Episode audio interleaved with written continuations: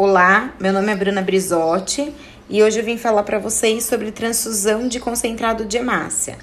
Então, lembrando primeiro que sempre uma transfusão, é, cada unidade de concentrado de hemácias deve ser prescrito por vez, pois cada unidade aumenta o risco que o paciente possa vir a ter para desenvolver uma reação adversa.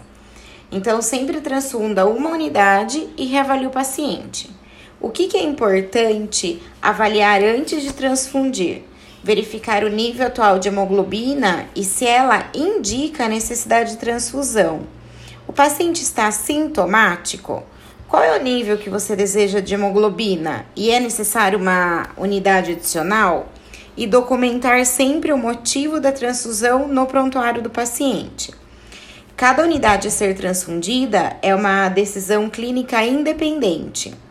Sempre deve ser reavaliado clinicamente o paciente após cada unidade a ser transfundida. Então, se o paciente ainda persiste com sintomas de anemia, se há algum sinal ou sintoma de reação transfusional, se é necessário transfundir uma unidade adicional e reavaliar a hemoglobina após a transfusão.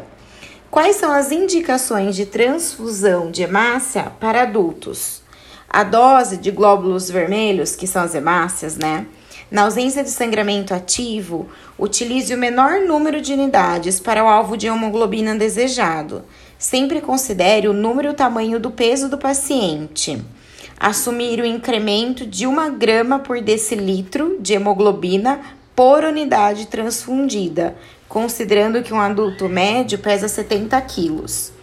São quatro itens, tá? Então, no caso de sangramento agudo, perda aguda com instabilidade hemodinâmica, após a estabilidade normovolêmica, realizar a mensuração da hemoglobina para guiar as transfusões adicionais, se forem necessárias, né? Para um HB igual ou menor a 7, Anemia com estabilidade clínica, então utilizar o limiar de HB de 7 e o alvo de 7 a 9 para guiar a transfusão de hemácia. É importante é, protocolos institucionais específicos, então sempre pensar se é pós-operatório de cirurgia cardíaca, isquemia cerebral aguda, lesão cerebral traumática, cerebral traumática. No terceiro item, o HB menor ou igual a 8 gramas por decilitro em casos de doença cardiovascular aguda. Então, utilizar o limiar aí de HB de 8 e um HB alvo de 8 a 10.